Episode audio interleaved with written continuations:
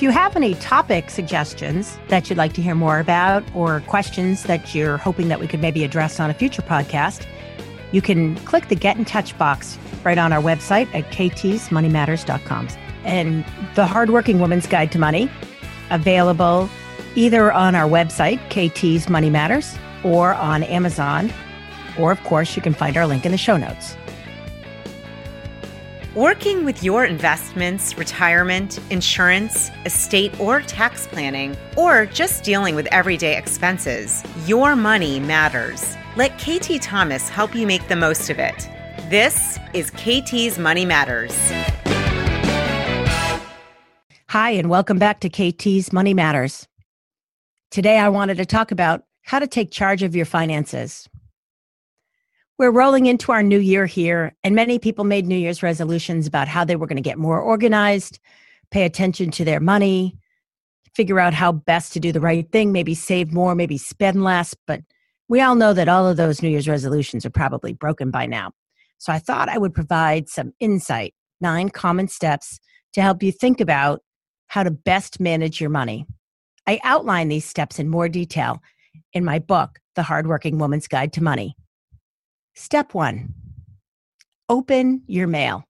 I know this sounds ridiculous, but you should open it and then you should actually read it when you open it. I don't know how many times people have said to me that I opened it and I said, Oh, I can't get into that right now. And I set it aside. So you want to open your mail when you have time to sit down and read it and decide what you're going to do with it. Second thing is you want to take care of your mail. And by this, I mean give it a proper burial. A lot of people still dumpster dive for information. In fact, that is still the number one way people steal your identity. Don't fool yourself. It's not all happening on the dark web. Sometimes it's happening in your trash pickup. Third step organize it all in one place.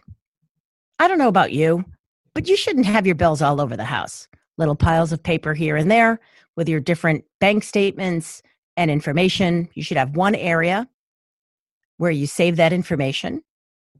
You should also make sure, step four, that your computers are safe.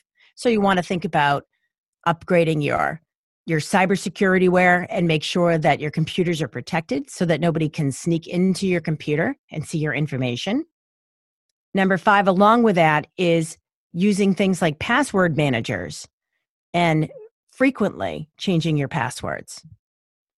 I have to tell you that when your name is Donna and it says Donna one two three four five six as your password, you've probably failed. It needs to be something that everybody else can't just come up with. We all know we hate passwords and we hate having to think of new passwords. And I actually have a little trick about this. I use phrases. I learned this from a tech guy, a client of mine who works at a tech company.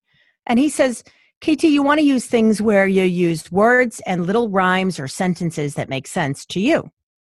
So, like as an example, not one of my passwords now, but one of my old passwords is off to the beach.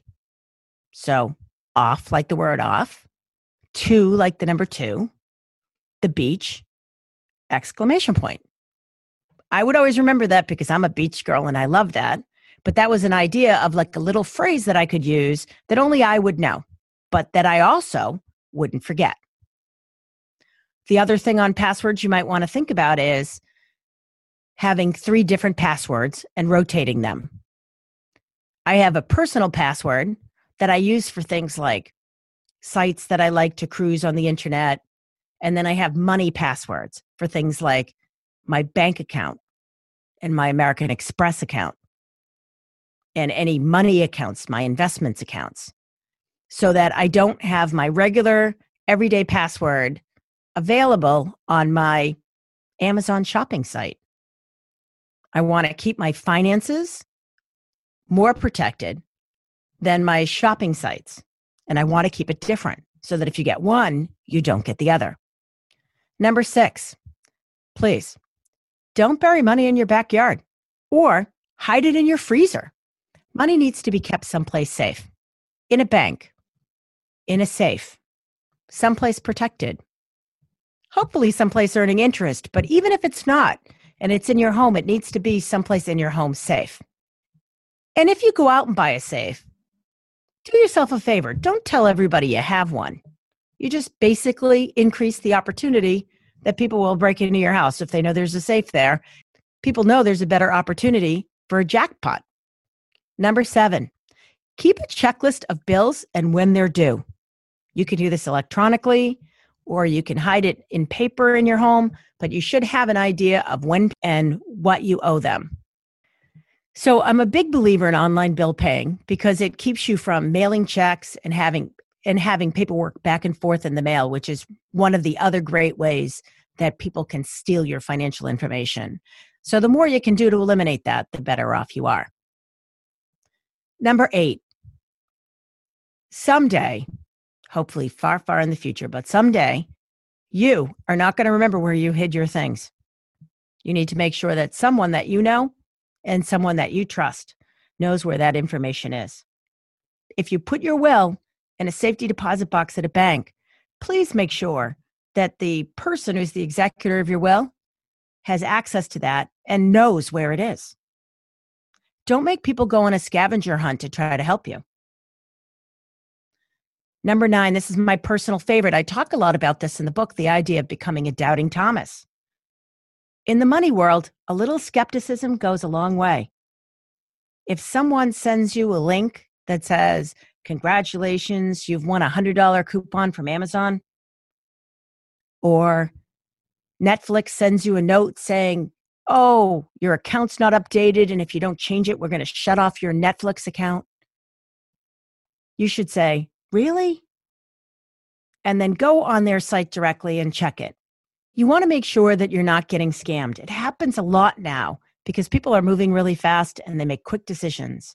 But I always say, and I, t- I talk about it in the book too, this idea that every insurance company can save you $500. How could that be true? It can't be true. So when somebody says, I can save you $500, you should be asking compared to what and how. Because remember, it's your money. Thanks for listening to KT's Money Matters with KT Thomas.